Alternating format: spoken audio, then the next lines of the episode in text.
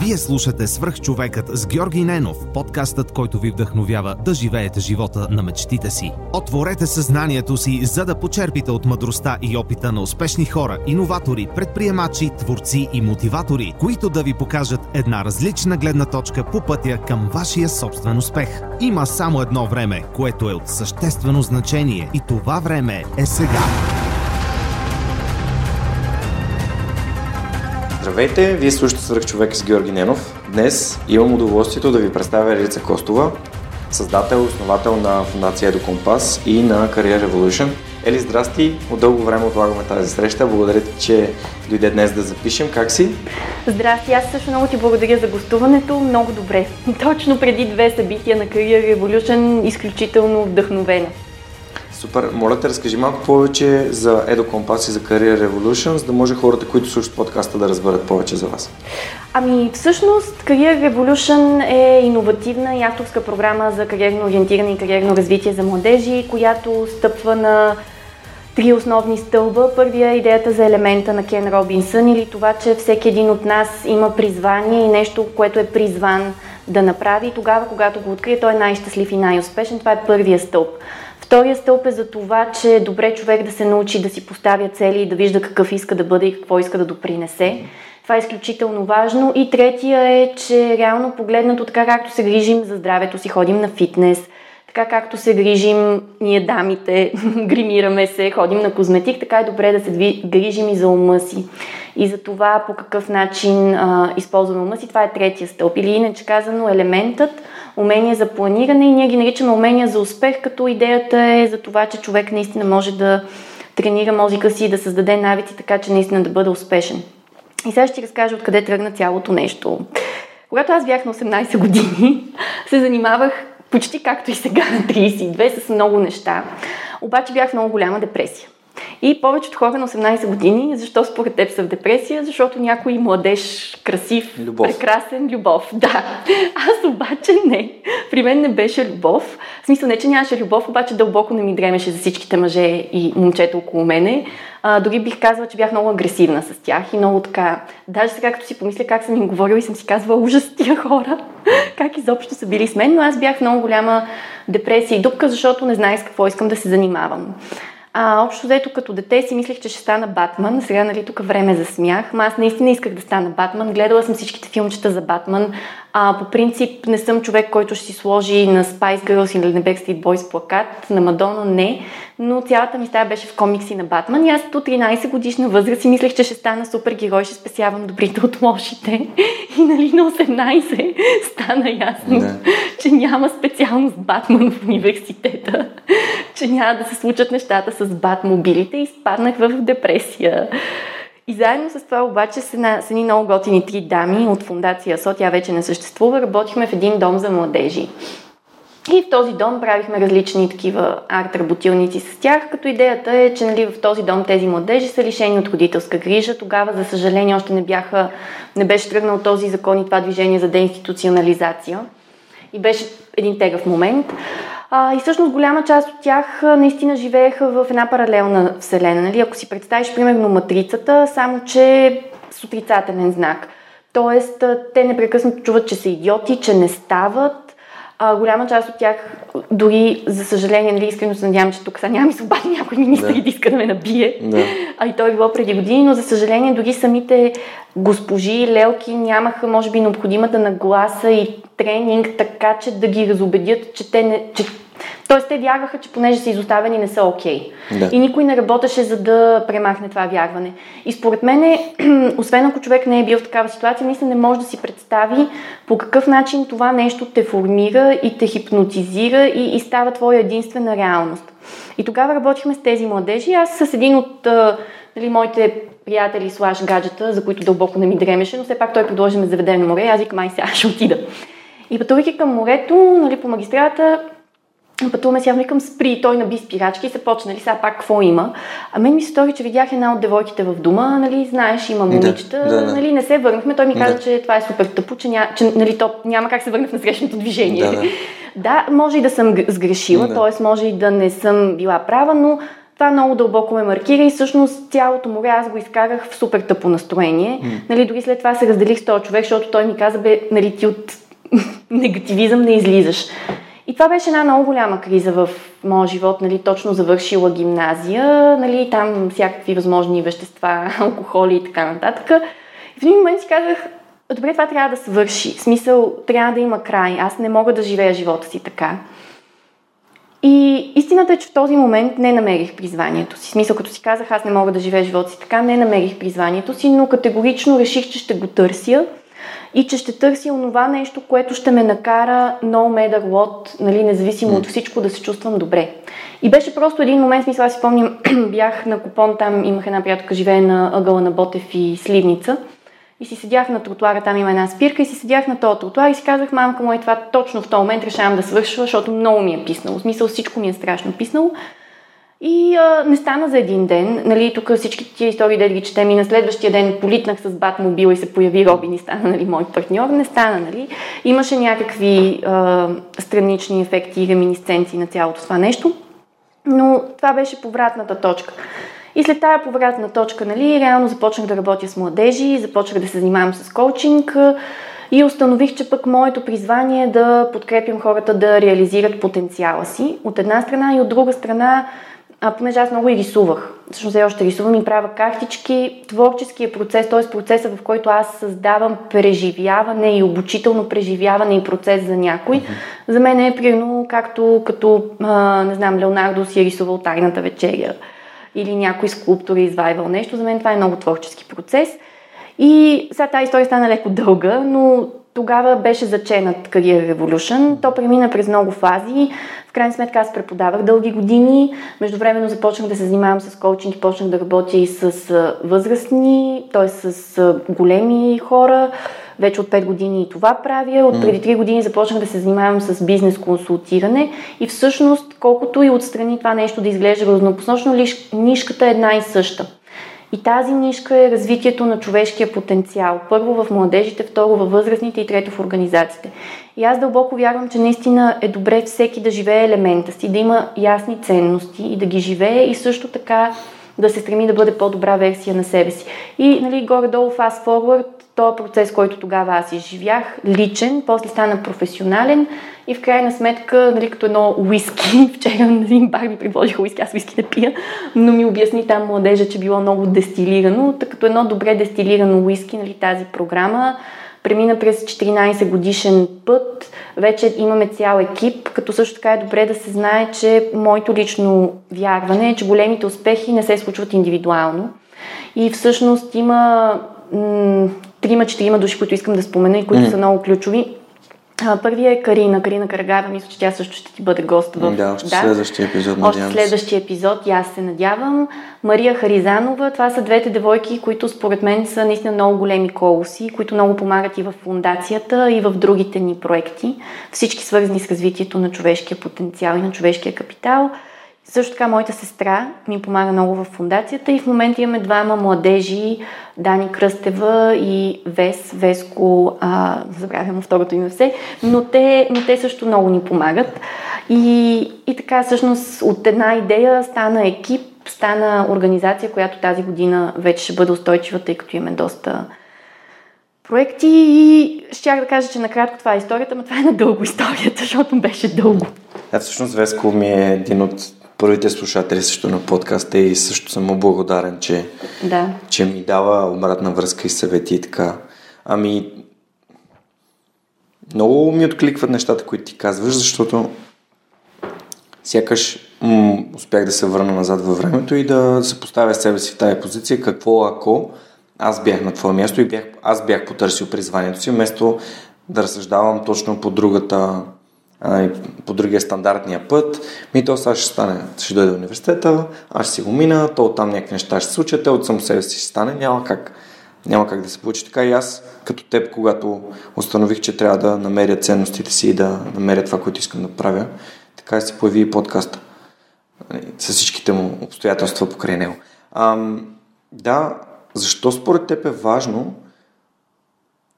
още от такава крехка възраст, на тинейджерството, децата и подрастващите се замислят за това какво искат да правят? Ами защото според мен в живота на човека има два фундаментални въпроса и двата са за любовта. Първия е за любовта, която ти изразяваш, правейки нещо. И между другото, ако погледнеш Ведантата, Ведантата е може би най-старата хинду книга с мъдрост и Багават Гита и въобще всички и, кабал, и Кабала. Въобще всички духовни течения, всички те говорят за това, дори Исус и Мухамед и Буда говорят за това, че е добре човек да изразява любовта. И тази любов не е нещо абстрактно, това е като отидеш сутрин в 9 часа в офиса, със сигурност 80% от деня ти няма да е точно любов и let's face it, такъв е живота. Обаче трябва да ги има тия 20%, в които си кажеш, мамка, аз обичам да го правя това нещо. Докато го правя, дори да не ми плащат и въпреки всичките тези а, трудности, аз изпитвам любов. И аз мисля, че това е много здравословно. После ще разкажа и за здравословния аспект на нещата, защото аз преодолях така един доста сериозен здравословен проблем. Но това е едната причина. Нали, другата любов е ясна, когато намираш половинката си и създаваш семейство, но нали, ние с тази любов не се занимаваме, въпреки че е точно толкова важна.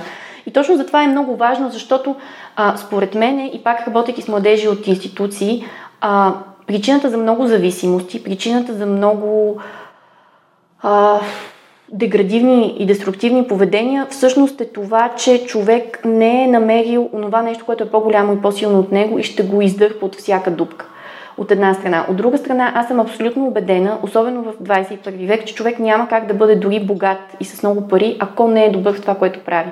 Защото ако погледнем как се движи дигитализацията и въобще автоматизацията на нещата, нали, статистиките твърдят, че до 2020 година близо 57% от работата, която в момента се извършва от хора в Индия, например, ще бъде автоматизирана. Също така до 2020 се твърди, че и голяма част от аутсорсинг и кол центровете ще бъдат автоматизирани. Единственият елемент, който остава на човека е неговата страст. Защото изкуственият интелект, колкото и да е напредничав, той никога не е в човешко тяло. Има един много интересен тет който твърди, че съзнанието като такова човешко е пряко свързано с това, че ние живеем в тези тела, в които живеем. И това, което ще ни отличи от, работ, от роботите, това, което ще ни изкара напред в пазара на труда, именно нашата страст и нашето желание да се развиваме в тази страст и да иновираме, която един изкуствен интелект, според мен не съм експерт, може и да греша, но съм, да кажем, много дълбоко убедена в това, никога няма да има. Така че първата причина е, че за да бъдем ние щастливи и да бъдем едни човешки същества, които могат да се справят с предизвикателствата, ние не трябва да имаме тази страст, която е по-голяма от нас. И това, ако се случи, нали, в рамките на 5-6 годишен период, това са много години загуби. Mm. аз мога да кажа дори точно колко пари съм загубила и колко време съм загубила в това, че съм се лутала дълго време да открия призванието си. За мои коучинг клиенти е същото. Имала съм клиенти, които са на място, на което са с доста добри доходи, с вече изградено име, обаче са тотално щупени. Смисъл тотално щупени, разбирай безсъния, хапчета, близо до раздяла с любими хора. Нали, без да бъда сексист, при мъжете понякога е малко по-често срещано, отколкото при жените, но няма значение. Въпросът е, че ще Има различен голяма. толеранс на стрес като цяло. Да. Така че това е, може би... Не, че, не, че оправдавам мъжете, или... Да, ми... Ти няколко пъти спомена елемента на Съркен Робинсън. Uh-huh. Това е една книга, която също ми е в wishlist. Искам да прочета, още не съм стигнал до нея, но съм страшен фен а, uh-huh. на това, което съм чел и гледал на, на Съркен Робинсън. Не е случайно Съркен Робинсън. М-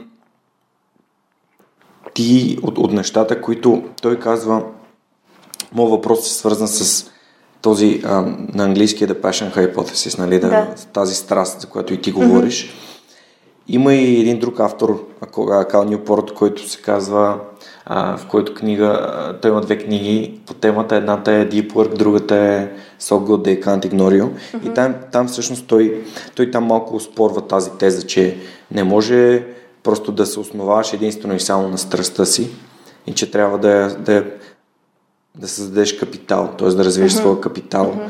а, за, да, за да може тя да ти изкарва пари. Защото според мен е нездравословно хората да си кажат, еми аз а, обичам да играя в футбол, а, нали, като, още като деца, аз станах футболист и всъщност нали, да, да попаднат в една примка, да, нали, да, не, да не продължават да опознават себе си, а пък да просто да се доволят сляпо, това ми доставя удоволствие това ще правя до края на живота си. Mm-hmm. Чисто трябва да, трябва да е съзнателно осъзнат избор, който да е свързан с процес по развитие, според мен. Да, всъщност много ти благодаря за този въпрос. Аз на няколко интервюта се опитах да си го задам сама, не ми се получи, така че ти благодаря, че ми го задаваш. А, всъщност аз мисля, че не е или или, а и. Mm. И това е, а, така да се каже, м- основата на Career Revolution.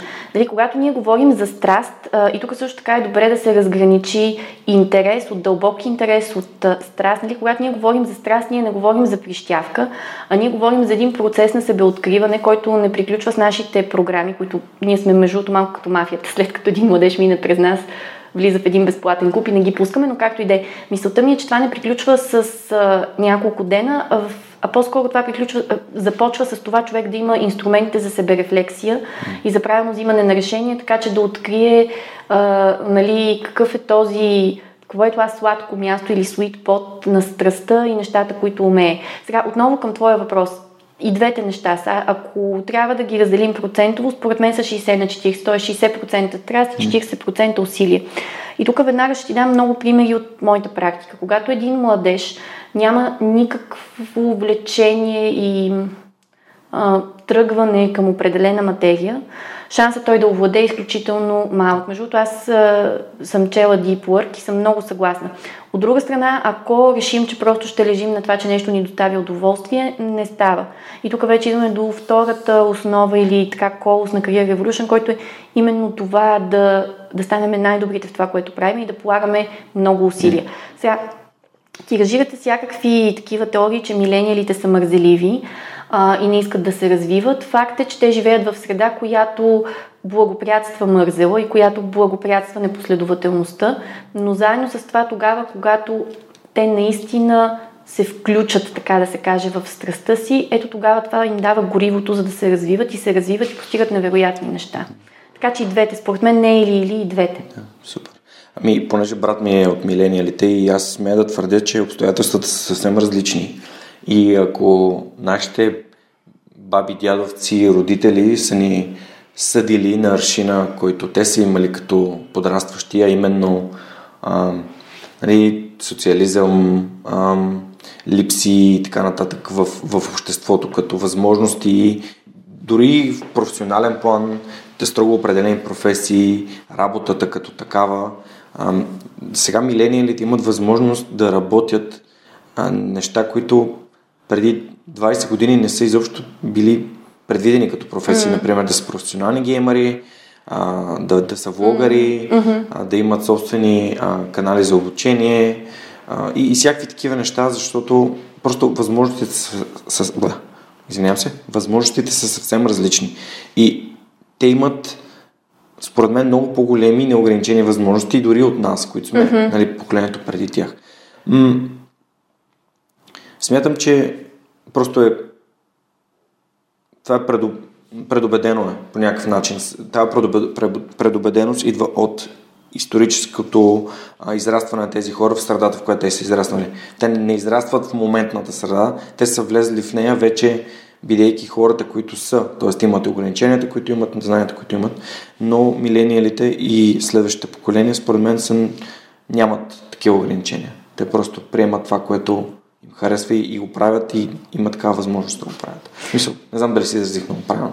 Да, да, аз, аз съм много съгласна и мисля, че това е и проклятие и благословие. Даже сутринта, като се събуди, гледах някакво безумно клипче на някаква влогърка, нали, такава смисъл с силикон, с някакви удължи, удължени ногти, която обясняваше колко е отчаяна и разочарована и как влязва в депресия, че някакъв хотел в Дъблин отказал да я вземе а, нали, безплатно, само срещу нейното влогване и как някакви хора нали, в Твитър я нахранили. Тя вече е във върха на депресията.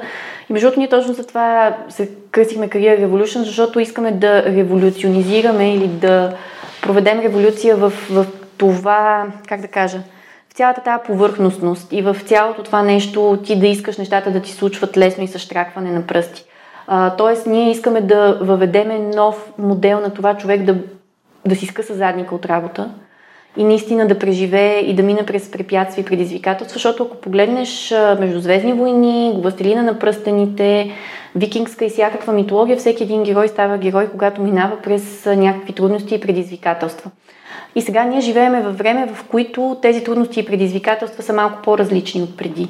Обаче те ги има. В смисъл това, че той ще си погледне телефона 10 пъти или всъщност според статистика 150 пъти на ден, това е същото като ам, не знам, някакъв друг тип предизвикателство, който има преди години. И всъщност сега, според мен, предизвикателството е по-скоро на това човек наистина да бъде съзнателен и наистина да има тия дълбоки ценности. Една от тези ценности да бъде развитието. Всъщност нашата първа ценност на Career Revolution е а, по-добро аз, по-добър свят, нали, растеж.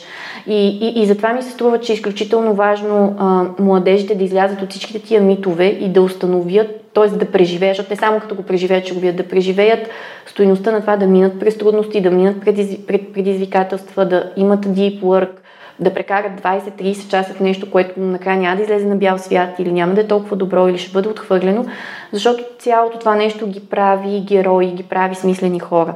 Аз работех дълги години в англо-американското училище, което нали, е първото и така премиум част, а, международно училище в България, нали, с младежи с доста добри възможности. И трябва да кажа, нали, пак няма да цитирам имена от гледна точка на това, че не искам някой да ми гръмне къщата, но имала се младежи, които са м- деца на политици и спортисти, заедно с това са изключително ам, старателни, работят много и постигат доста добро качество на работата. Имала съм и младежи, които не ги знам откъде идват, обаче са ужасно повърхностни и аз, нали, честно казвам, като ги гледам и си казвам, нали, ти ако продължиш този модел на поведение още 5 години, цък сто био. Независимо колко си богат, ти просто ще бъдеш едно непълноценно човешко същество. А, така че да, смисъл има, има я тази възможност пред милените, тя и благословия и проклятие. И според мен точно тези от тях, точно тези милени или точно тези хора, които успеят да устоят на, на това изкушение на лесното и на а, лъскавото и на бързо, бързия постигнат успех, ще станат герои. И може би ще бъдат лидерите на новото време, защото аз не мисля, че тази блогърка с нейния силикон и изкуствени ногти в някакъв момент ще бъде геймчейнджер. Това е някаква временна слава и то е ясно. И, и съм наблюдавала и много други такива младежи в интернет. Имаше наскоро една девойка, която твърдеше, че е направила 7 цифров бизнес – и аз просто и кликнах в клипчетата на YouTube и едното клипче, което беше от преди примерно 5-6 месеца, ноември, не, ноември, не знам преди колко месеца е било ноември, имаше 13 гледания. Сега, нали, ясно е, че тя се опитва да изгради един имидж, обаче, градейки го този имидж, тя всъщност пропуска нещо много по-важно. Пропуска да изгради стойност. А както знаем, бизнес ще се развива на стойност. И точно тези милениали, които успеят да устоят на това изкушение, а, според мен ще бъдат новите Стив Джобс и ще бъдат новите Ричард Брансън и така нататък това, което каза много, много ценно от последните няколко изречения, които даде. Просто имам няколко въпроса, ще започна давай, подред. Давай. Първия беше свързан с а, тази, както ти си изрази, а, да си скъсат газа от работа, защото наскоро имах един такъв, а, една много интересна дискусия във Фейсбук с човек, който ми беше попитал, а, въпросът беше, че хората искат да изкарат парите от лични доходи. Моят приятел Стойна Василев от Smart Money беше пуснал един такъв интересен статус. Обаче, и аз бях написал, обаче, нали ги е страх да работят, за да, за да изкарат тези пари. И някой долу беше коментирал, а, че всъщност не, не е нужно да работиш, за да ги изкарваш тия пари. И аз тук стигнах нали, до, до дефиницията ми на работа, имах прави точно това да ти да полагаш систематично усилие, за да стигнеш до някъде, а не просто да се осланяш на това, че на визуализация или за това, че то някакси то само ще се случи от само себе си. Тоест, защо мислиш, че систематичното полагане на усилия към нали, това, което ти искаш да направиш, е важно и без него не може? Ами аз сега ще дам пример от така последното ми занимание, което е свързано с бизнес консултиране. Миналата година направих обучение за най-големия консорциум в Брюксел, който обслужва Европейската комисия. И общо взето истината е, че ако има един такъв балон на това, че като не полагаш усилия ще останеш на работа, той се спуква.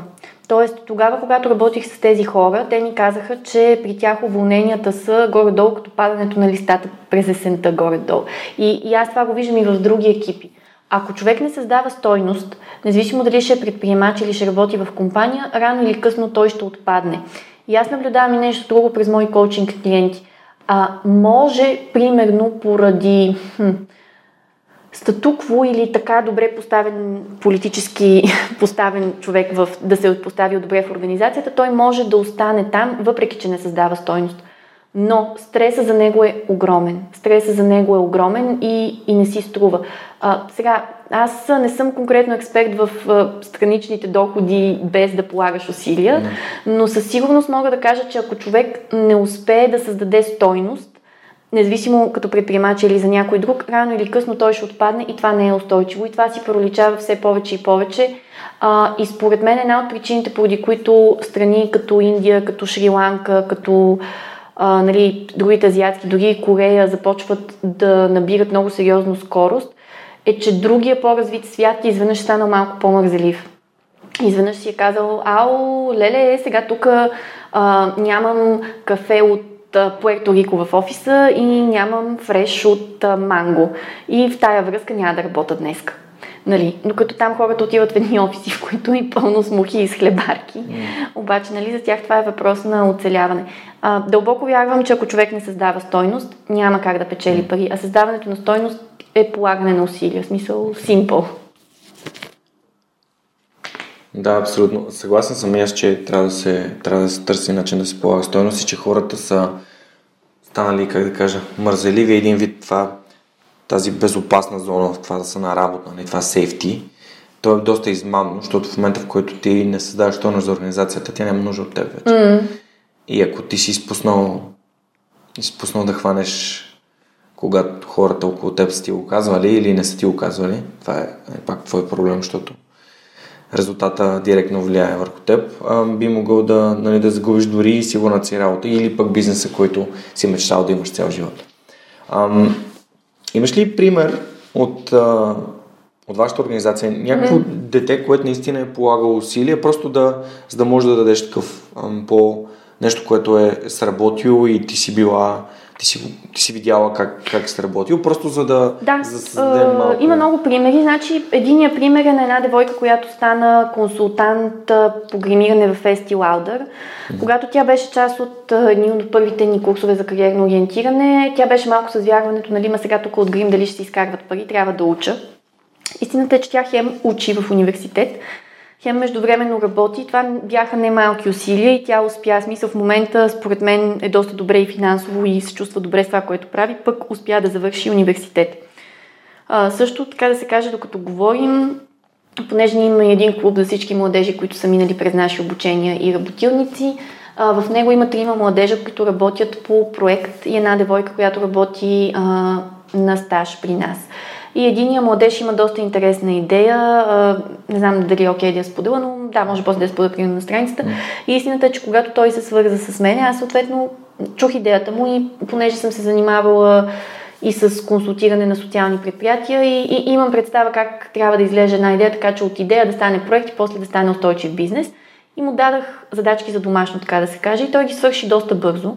И освен, че ги свърши доста бързо, ги свърши доста качествено и според мен това ще го, това ще го изведе доста напред. А, заедно с това, пак един от така първите ни участници в а, кариерното ориентиране беше в семейен бизнес. Обаче не се кефеше изобщо и в един момент му се наложи да положи много-много усилия първо да открие, защото понякога дори психологическото усилие да откриеш какво ти харесва и какво е твоето нещо е усилие. Той ги положи много последователно, работи много по себе си. Аз мисля, че това е смисъл, не знам, за мен това е абсолютния шаблон за идеално кариерно ориентиране. Т.е. той си отдели време, в което работеше само върху себе си, върху начина по който мисли, върху това да открие кое е неговото нещо, после да положи смислени усилия в тази посока. А, и най-накрая стана кайт инструктор. А, и в момента е някъде кайт инструктор в, в Гърция. Така че усилията винаги дават резултати. Сега тук ще дам един обратен пример. А, нормално е, когато не си научен да полагаш усилия, това да ти е трудно в първия момент. И понеже в момента нашите младежи в клуба работят по индивидуални проекти, има един-два случая, в който аз, нали, те дават предложение, има рамка зададена, по която работят и аз в един момент съм на етап, в който трябва да им дам обратна връзка. И виждам, че примерно човека е от отделил 15 минути да работи по моята обратна връзка. И с един младеж наскоро имахме един такъв разговор, в който аз просто му казах, добре, ти искаш да направиш, той иска да направи конкретно презентация, ти искаш да направиш такава презентация. Аз имам опит с хиляди часове в презентирането, тет, ток и така нататък. И трябва да ти кажа, че за да имаш презентация, която да даде стойност и да даде резултата, който искаш, имаш нужда от едно, две, три. Ти не си направил нито едно от това. И аз казвам, хубаво, сега ще пусна да направиш презентация, ще направиш една супер кофти презентация и най-вероятно ще бъдеш забравен от всички. И според мен за него това беше някакъв вау момент, нали, сега чакам следващ, следващия вариант на работата му. Но а, тук е добре да си има предвид и, че човек ако не е научен и ако никога не е минал през това да преживее, да има deep work, да си скъса задника от работа, да види, че първия вариант работата му не е добър, втория не е добър, третия не е добър и вече на десетия наистина да направи нещо вау, а, няма как да го виним. По-скоро тук е момента, в който човек и младеж и миленио трябва да си каже искам ли да бъда посредствен и повърхностен, искам ли да изпадна в някакъв момент от пазара на труда, искам ли да бъда някакъв просто поредния, поредната брънка в веригата, поредния работник или искам да бъда нали, революционер и геймчейнджер и да създам нещо наистина стойностно и да му се кефа. И ако отговорът е второто, то тогава нека просто се довери и премине през такъв процес на deep work. И как смяташ, че е по-лесно да достигнеш хората, на които им обясняваш, че това е важно, т.е.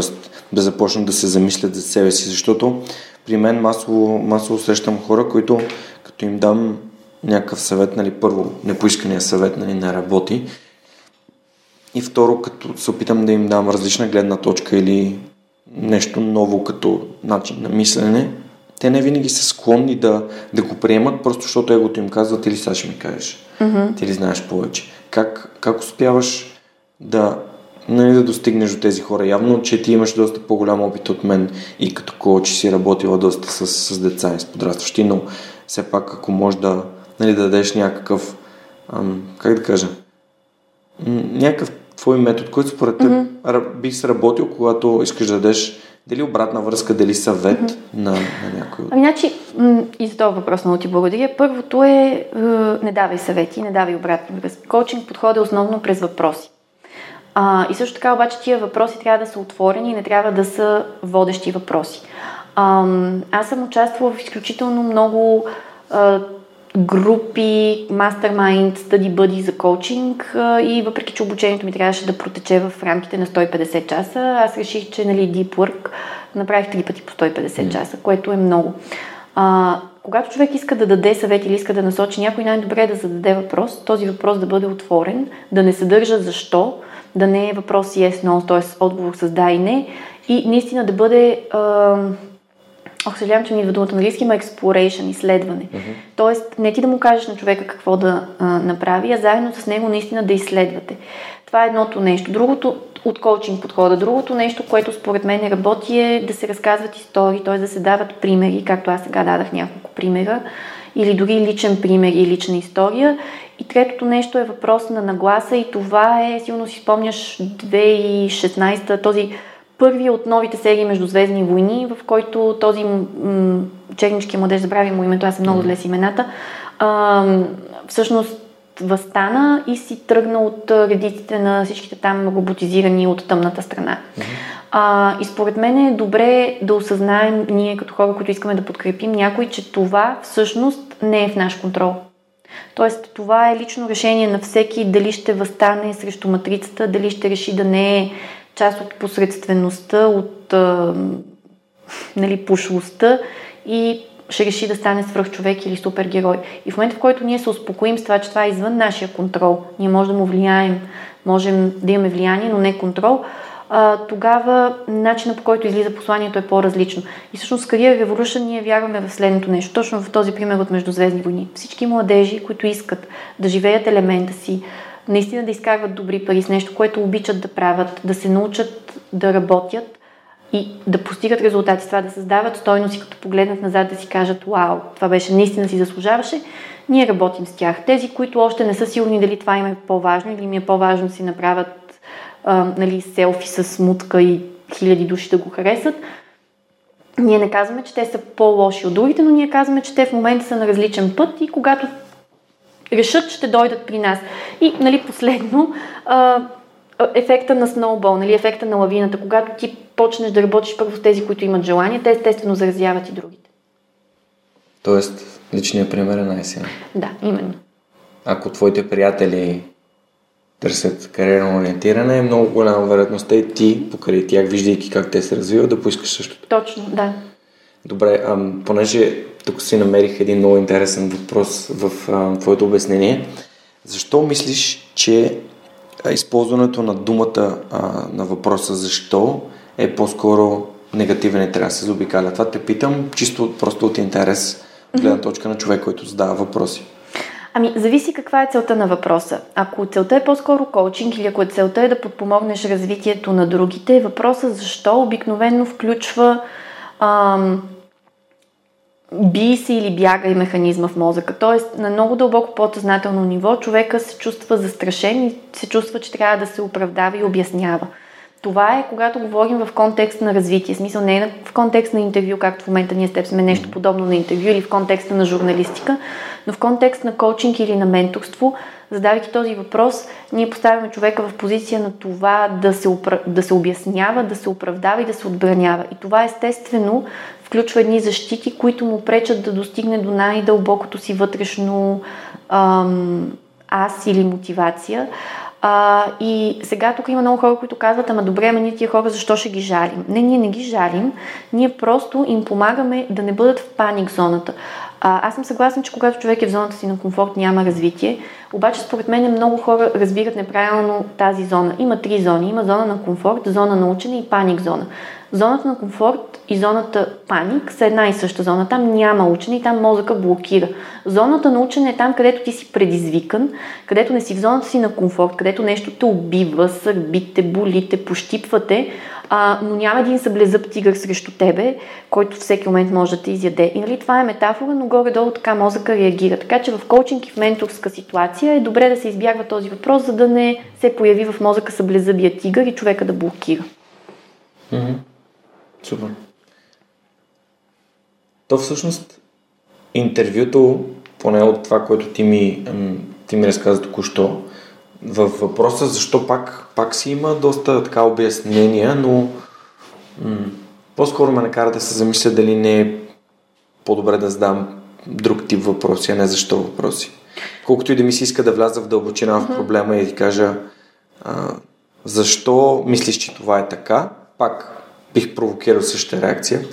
По-скоро по-скоро може би трябва да търси други въпроси. Благодаря това беше много полезно и за мен.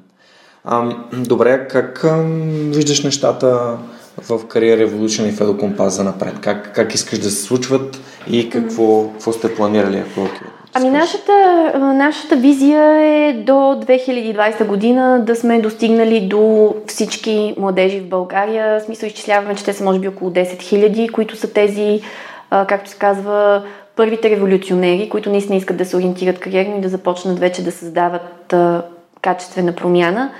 А, също така, визията ни е да продължим да правим живи събития, да набираме а, младежи за клуба и имаме една друга революционна визия, която според нас е а, абсолютния геймченджер. Всъщност хората работят на парче в България много. И това е много голям проблем. Аз наскоро записах една магистратура за иновации а, в Innovation Starter, абсолютно гениална и това, което разбирам за много компании, които са много богати, много иновативни, много успешни и създават устойчива промяна, ама измерима в цифри и организации, е, че те не работят на парче. И че в 21 век работата на парче е малко като да се застреляш в глезена и да искаш да спечелиш, да си Юсин Болт.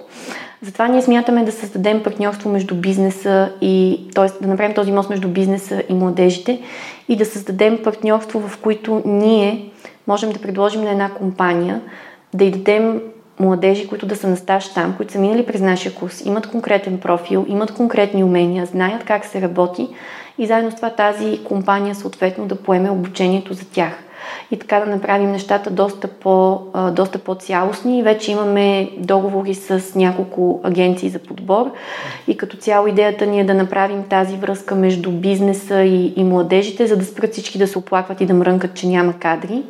А, и за да не бъдем ние нали, NGO-то, което ще се издържа само от проекти или само от нали, парите на младежите, защото е ясно, че те не са крайния потребител.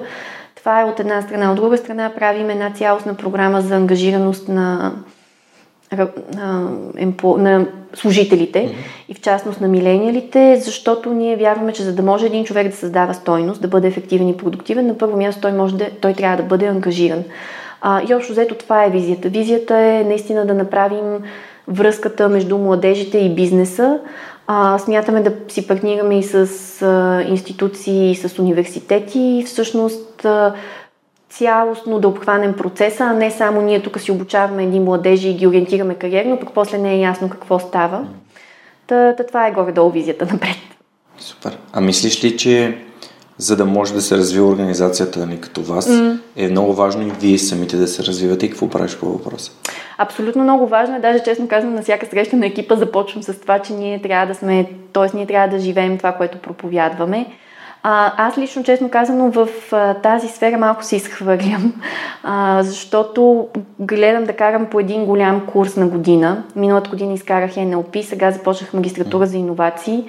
А, стрема се да чета по една книга на седмица, понякога ми се случва и по две, когато са по-леснички. А, също така много често се съгласявам да приемам коучинг клиенти, които не са, т.е. не биха могли да платят цената, която по принцип взимам само защото те са интересни казуси, все още мога да си го позволя. Тоест аз уча много и през практика. Нали, това е много лимитиран брой коучинг клиенти, но все пак го има. И тук обаче идва един момент, който аз установявам за себе си, който е обратния ефект. В смисъл, в един момент толкова много развитие, толкова много работа. Нали, аз искам да отида на спа вече от 3-4 месеца. То няма уикенд, в който да мога да отида. Нали, следващия уикенд съм на лекции, този уикенд сега имам а, събитие с младежи. Така че а, и аз и екипа учим много активно, а, но заедно с това аз вярвам, че развитието трябва да е цялостно или холистично. Тоест, окей, ние развиваме умовете си, развиваме сърцата си, добре е да развиваме и телата си и е добре да има моменти, в които наистина нищо не правим, защото ако свърнем на Deep Work, идеята е, че има Deep Work и после има още по-Deep Rest и нали, другото нещо, което много ми харесва, Work Hard, Play Hard, т.е. баланс между тези две. Така че за мен е тази година, след толкова много учене и четене и практика, нали, аз ти казах, докато си карах коучинг програмата, направих тройна практика. Нали? Всички ми казаха, ти си луда. Може би наистина съм. Тази година плана ми за развитие, наред с всичко останало, да си почивам. Понеже наскоро бях попаднал на един цитат за Арнолд Шварценегер, където го попитали и какво трябва да направя, за да имам тяло като твоето. И той казал ми не можеш. А, и това, нали, ти си луда. По-скоро, ам, мислиш ли, че хората, които нали, правят такава констатация в, а, нали, с ясна конотация към това, което правиш е глупаво или безмислено, mm-hmm. а не тези, които го правят, защото наистина ти си луда е нещо като вау, нали? Наистина mm-hmm. това ли ще направиш, по-скоро в позитивния, а, в позитивния полюс. Мислиш, че тези хора просто не са способни самите те да го направят и затова го приемат за лудост? Мисля, да, и също така тук, между другото, докато те слушах, ми хрумна и нещо друго. Ам аз много уважавам всички хора, които са тръгнали да се занимават с личностно развитие, но смятам, че и в България и по света това започва да става малко шоу бизнес. Тоест, хайде да не говорим в България, аз следа няколко така да кажем, гурута, които mm-hmm. не са българи, mm-hmm. а, за които това наистина е шоу бизнес. И тъй Например? като... Ами, не давай, искала... давай, давай, давай. Ами, не, не, не искаш да говориш с имена. Не, не, аз мога. Сега има един на този младежа на Rich 20 Something Community. Как му беше името? Се, сещам се за кой говориш. Да. А, и, и нали, сега тук не искам да звучи така все едно, пък аз ги критикувам и мрънкам, но а, нещата, които те правят са смислени. Но четейки ги, понеже аз първо съм се обучавала в това, второ съм го работила, това, което аз виждам е, че някои от нещата, които те правят, противоречат на добрите практики. Тия добри практики не са канон, но това е все едно аз да съм хирург, да имам магистратура по хирургия, да съм оперирала вече 10 000 деца и ти да си в първи курс, току-що да си прочел какви са различните лобове на сърцето и да дойдеш и да ми кажеш, знаеш какво, ей сега тук това ще го правим и така.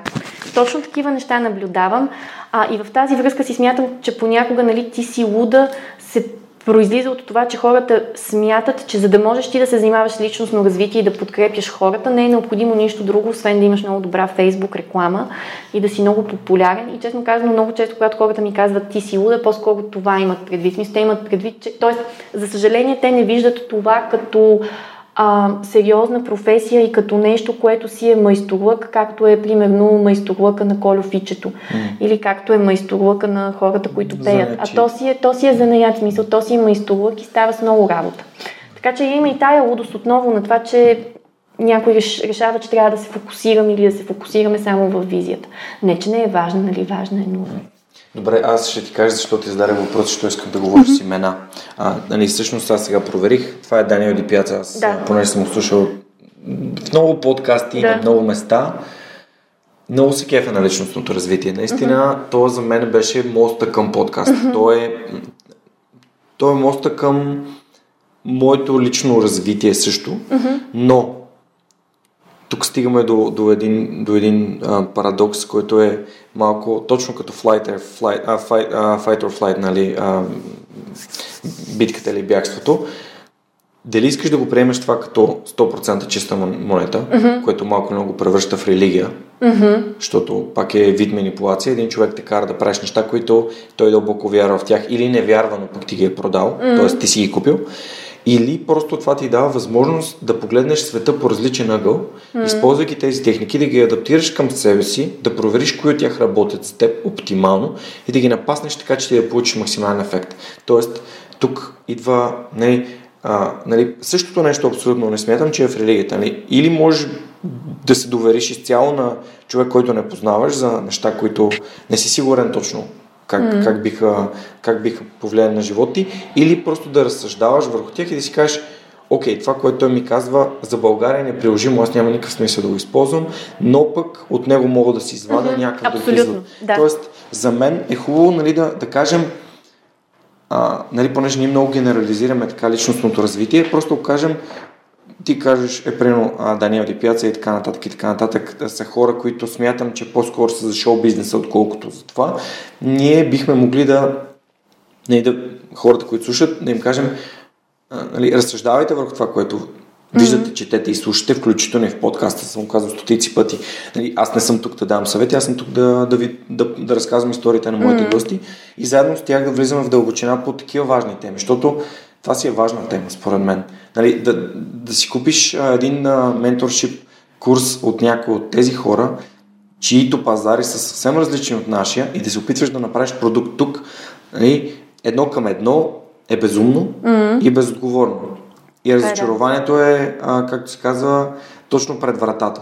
Mm-hmm. Защото най-малкото това не си ти. Да, така е. А, значи, това, което между другото ти казваше много ценно, аз си спомням за една притча, в която а, смисъл, аз ще разкажа по малко по-различен начин, но да кажем, минава един човек и вижда едно списание, да кажем Космополитън, а, и си казва, о, ужас, нали, това е тук голяма пошлост, ми го хвърля, минава друг човек, вижда това списание Космополитън и си казва, ало, сега ще фана и ще го рециклирам, защото съм нали, много зелен. И нали, минава един просветлен човек, си казва, ало, тук има нещо за четене, хваща, прочита някаква статия, която за всеки би бил пълен булшит, но тази статия на него една дума го вдъхновява, той си го взима, нали, хваща и го рециклира. Тоест идеята е, че когато ние колкото повече се развиваме, колкото повече се учиме да мислиме, толкова повече можем критично да извлечем полза от всяко едно нещо. Дет се вика сега да излезеш и да си купиш и най-жълтото списание, а ако ти наистина разсъждаваш и си ги създал ти умения да си критичен, хем да си критичен, хем обаче да не си критикар, нали, да кажеш, а това е булшит всеки път, а този добър баланс на критичност, тогава ти от всяко нещо можеш да извлечеш полза и аз съм ти много благодарна за това, което каза. А, нали, другото нещо е, че ние в това, което дълбоко вярваме, защото и ние имаме програми за личностно развитие, един от сто е такава, е, че е важно преди всичко човек да развие сам своите умения и сам да развие тези ключови умения, които са как да саморефлектира, как да разбира кое е добре за него, как да оценява, как да взима правилни решения. Нали? И, и това са процеси и нещо, в което аз дълбоко вярвам е ученето чрез преживяване и развитието чрез преживяване. Като нали, тук е добре да се има предвид, че ако ставаше само с преживяване, всички щяха да са буди.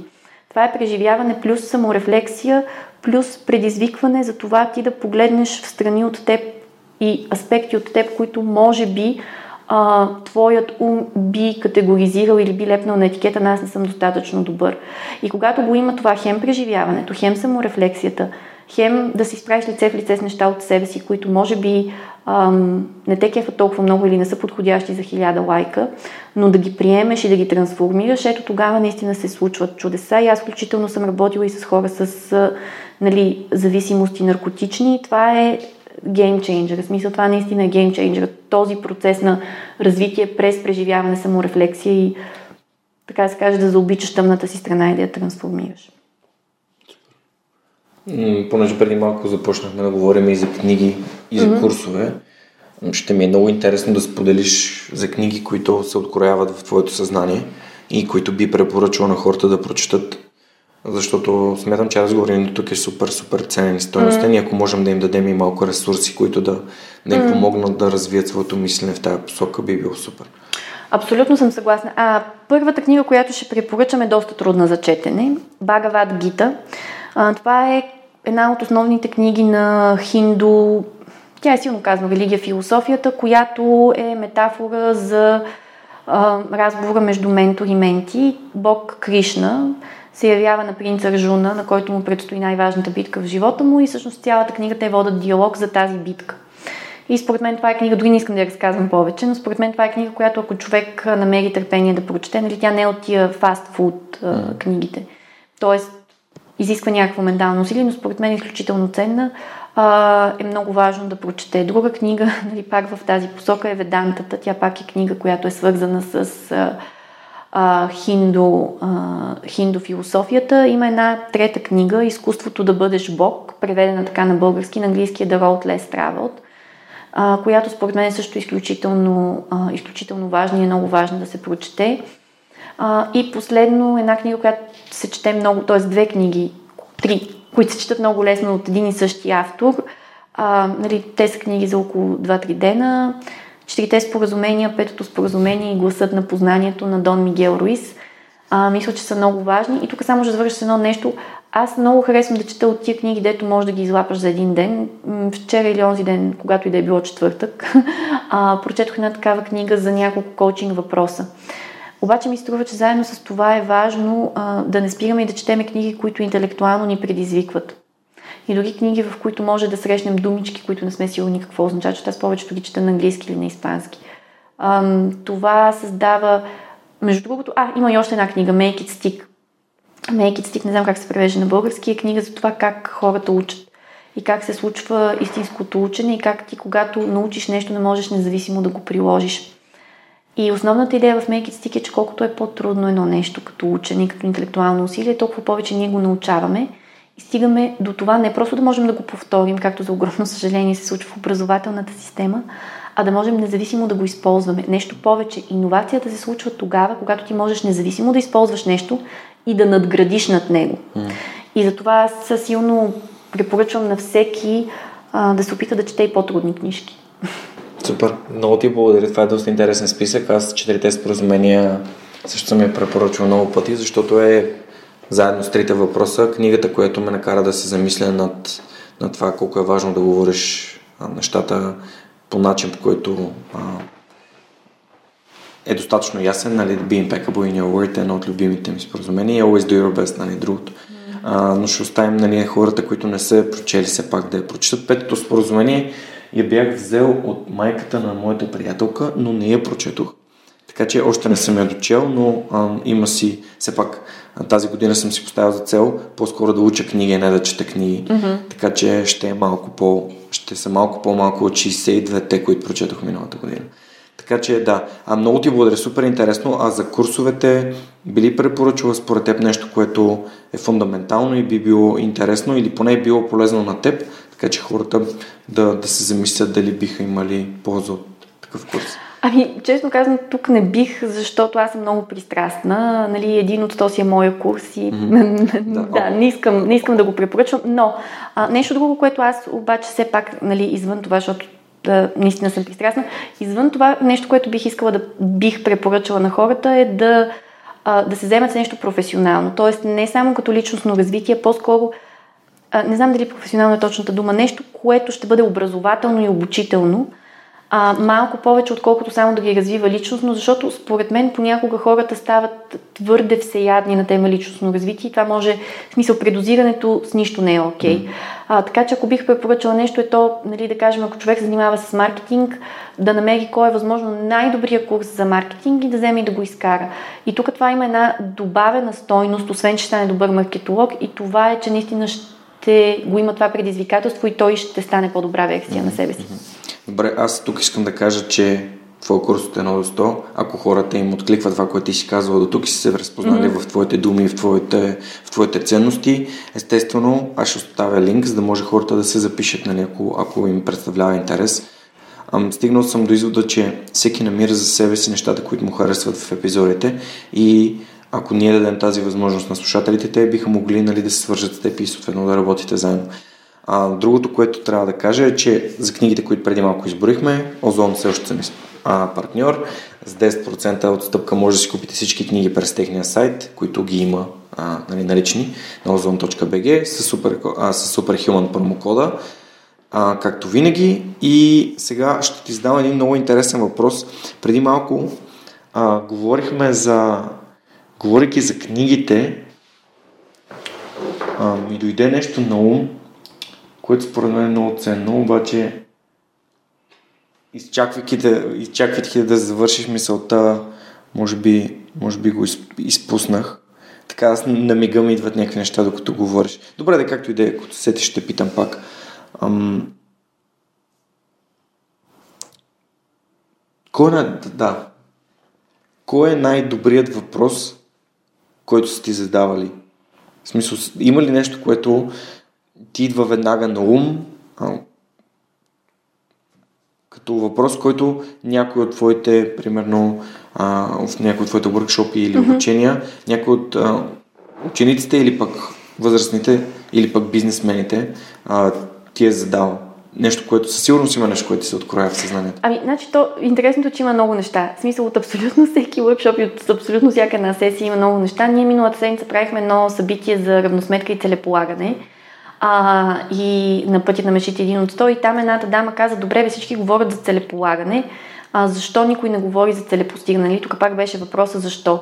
А, и за мен това беше супер защото всъщност един от се фокусира върху целепостигането и като цяло на мен това ми е много важно тема. И за мен това беше супер въпрос и си дадох сметка, нали, реално почнах да мисля, почнах да пиша и стати между другото в тази посока и си дадох сметка, добре, бе, ние всъщност, какво е постигането на една цел? Постигането на една цел е първо ти наистина да се увериш, че това, което правиш е най-вътрешното ти нещо. Защото ако го правиш, нали, ако има различни нива на мотивация и ти не стигнеш до този, който е най-дълбокия, това означава, че ти си или на полусъединител, нали, казвам като човек, който накара кола, или да кажем, че имаш един резервуар, който е с 3 литра бензин че ще използваш 300 мл от него. Нали, това се случва фактически, когато човек не се свърже с най-дълбоката си мотивация. Това е едното. Нали. Другото нещо е, че според мен процес на това да реализираме целите и мечтите си е процес на това да ставаме по-добри. И третото е да се учим. И, и този въпрос всъщност ме накара да си задам аз пък много други въпроси да си кажа, да бе, защо всъщност не говорим повече за целепостигането и нещо друго, защо не говорим а, между, а, това между другото ми го беше задал един младеж в Компас клуба. Нали, защо всички говорят само за успехите и нали, иконизират Стив Джобс, иконизират Ричан Брансън, иконизират такива хора, а нали, никой не говори за неуспехите. И аз предполагам, понеже в училище също са ми задавали въпроси от сорта на ми, добре, майка ми е седи колко си висшета, ма не е успяла. Или пък баща ми еди колко си неща е постигнал. И нали тук това мен, тези, този тип въпроси ме навеждат на мисълта, че е добре а, да не превръщаме определен тип успех и определен тип шаблон в религия и в икона. Нали, така както като влезеш в една църква има икона, според мен в момента като влезеш в интернет и също има едни икони, и е добре може би да малко да ги деиконизираме. На това ме навеждат мен тези, на тази мисъл ме навеждат тези въпроси и също да говорим малко повече и за, и за неуспехите си. Знаеш ли, супер много ми откликваш към Иван Ненков, CEO-то на Софтуни, който в нашото интервю, който не го е слушал, мисля, че епизодът беше 45, а, каза, успехите се градят върху поредица от провали. Mm-hmm. Тоест, аз също съм на мнение, че за да успеш, да достигнеш някакъв, някакво ниво на успех, ти трябва да си положи много усилия и там има много неуспехи, които всъщност създават свой, твоите знания, защото ти непрекъснато тестваш, пробваш някакви неща, mm-hmm. дали работят или не, за да може на базата на това да имаш една стабилна основа, която да те качи на, на, на, на базата на успеха. И също така е много важно да се каже, че успехът за различните хора значи различни неща. Абсолютно. Ние тези интернет иконите ги приемаме за успешни, просто защото те имат а, N на брой цифри в банковата си сметка. Mm-hmm. Но някой питал ли ги е тях дали те сами се възприемат за успешни? И какво приемат те за успех? Тоест, някой знае ли Стив Джобс какво приема за успех? Нали, човек, който се разболя от рак нали, и почина от а, най-успешният човек в света, примерно. И може би на него му ще да му е по-важно, ще се чувства по-успешен, ако може да доживее до 80-90 години или пък, кой знае. И, и, и правим някакви такива интернет догадки на базата на някакви неща, които виждаме, mm-hmm. които а пак се връщаме в критичното мислене. За нали, този човек може да бъде пример. Нали, не е нужно да е успешен, за да е пример за теб. Един неуспешен човек също може да е пример mm-hmm. за теб. Как да не правиш. Но въпросът е как разсъждаваме и как ние приемаме тия неща. Много яко. Да, всъщност така и ти ме накара да се, да се замисля. Добре, за теб какво е успех?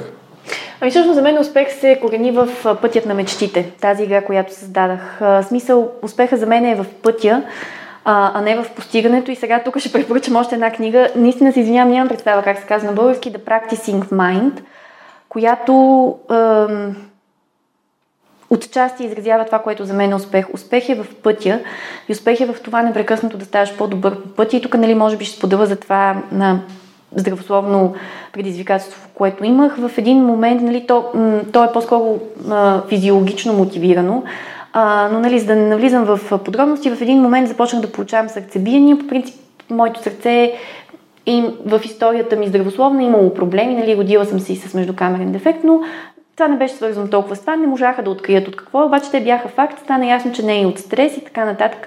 И нали, на мен ми се наложи в един момент да бъда на медикаменти, за да може все пак нещата да се държат под контрол. В един хубав слънчев ден, то не беше в един хубав слънчев ден, но в един хубав слънчев месец аз реших, че ще ги спра, нали, постепенно ги намалих, спрях ги съвсем. И реално това, което тогава се случи е, че аз вече знаех какво ми е призванието, вървях по пътя на призванието ми, имах създадени някакви неща а, но някак си бързайки към цифрите, в лайкове, в банковата сметка и така нататък, а, бях пропуснала този баланс на хем да реализирам мечтите си, хем да се наслаждавам на пътя, хем по пътя да ставам по-добър човек. И тогава буквално спрях, започнах да медитирам много по-сериозно и сега, колкото и странно да звучи, наистина преди всяко събитие, преди всяка коучинг сесия, преди, дори преди това интервю, си задавам въпроса какво наистина е важно за мен и какво ако тая вечер се събуда с пулс и той ме доведе до финала, ще направи този ден успешен за мен. И за мен това е успех. За мен ако през нощта, нали, не дай си Боже да чукнем на дърво, нещо ти се случи и няма следваща сутрин, този предишен ден да е бил изпълнен с смисъл. А, важно е, за да можем да продължаваме напред, е важно този смисъл да бъде подкрепен от цифри в лайкове и в банковата сметка. А, но аз лично в нощите, в които съм се събуждала и наистина не съм знаела от вкъщи до спешното какво ще се случи, а, съм си мислила точно за това. Нали, ако нещата прекъснат тук, дали този ден и тази седмица наистина има смисъл за мен. И честно казано, понякога да има смисъл за мен, дори не означава задължително да дам ужасно много стойност на хората, макар че винаги това се случва, но понякога означава да си кажа, ми ето сега днес след тези събития, вместо веднага, както обикновено правя, да изпратя фоллоуп на участниците, за да може те да продължат да прилагат стоиността си, а, ще си почина, ще се видя с приятел, ще пием вино, ще ядем шоколад и едва утре ще им изпратя фоллоупа. Mm. И, и, и това е за мен успех. Смисъл, на края на деня наистина да се чувстваш добре. И това е много индивидуално. И, и то е в пътя. В смисъл, според мен, момента, в който реализираме е подаръка от целия път, но успеха е в пътя. Ако нещо може да си извадите от този епизод, само за, само за това разсъждение на Елица за успеха, смятам, че а, увеличи поне няколко пъти стоеността на целия епизод. Благодаря ти за това супер лично, лично споделяне. Аз съм подкрепям това, абсолютно. В смисъл, ако това, което правиш не ти доставя удоволствие, няма никакъв смисъл да го правиш. Винаги съм бил на този принцип. Доскоро не го осъзнавах. Нали? Вече го осъзнавам и го разбирам и го, а, и го приемам и го прилагам. И смятам, че такива личностни изживявания ни правят много по-осъзнати. Mm-hmm. Така че супер, ако че го казваш. Добре, ам, искам да ти издам епизод, а, въпро... епизод. Въпросът, с който обикновено завършваме епизодите и то е, ако можеш да погледнеш напред в бъдещето, и да видиш себе си след 20-30 години или колкото сметнеш за окей, какво би искала да видиш? Ами, че си постигнала и че си. Да, това което, това, което бих искала да видя е, бих искала да видя наистина една устойчива революция в начина по който хората живеят не работата и кариерата си, а в който носят страст чрез, а, чрез призванието си, носят стойност чрез страстта си.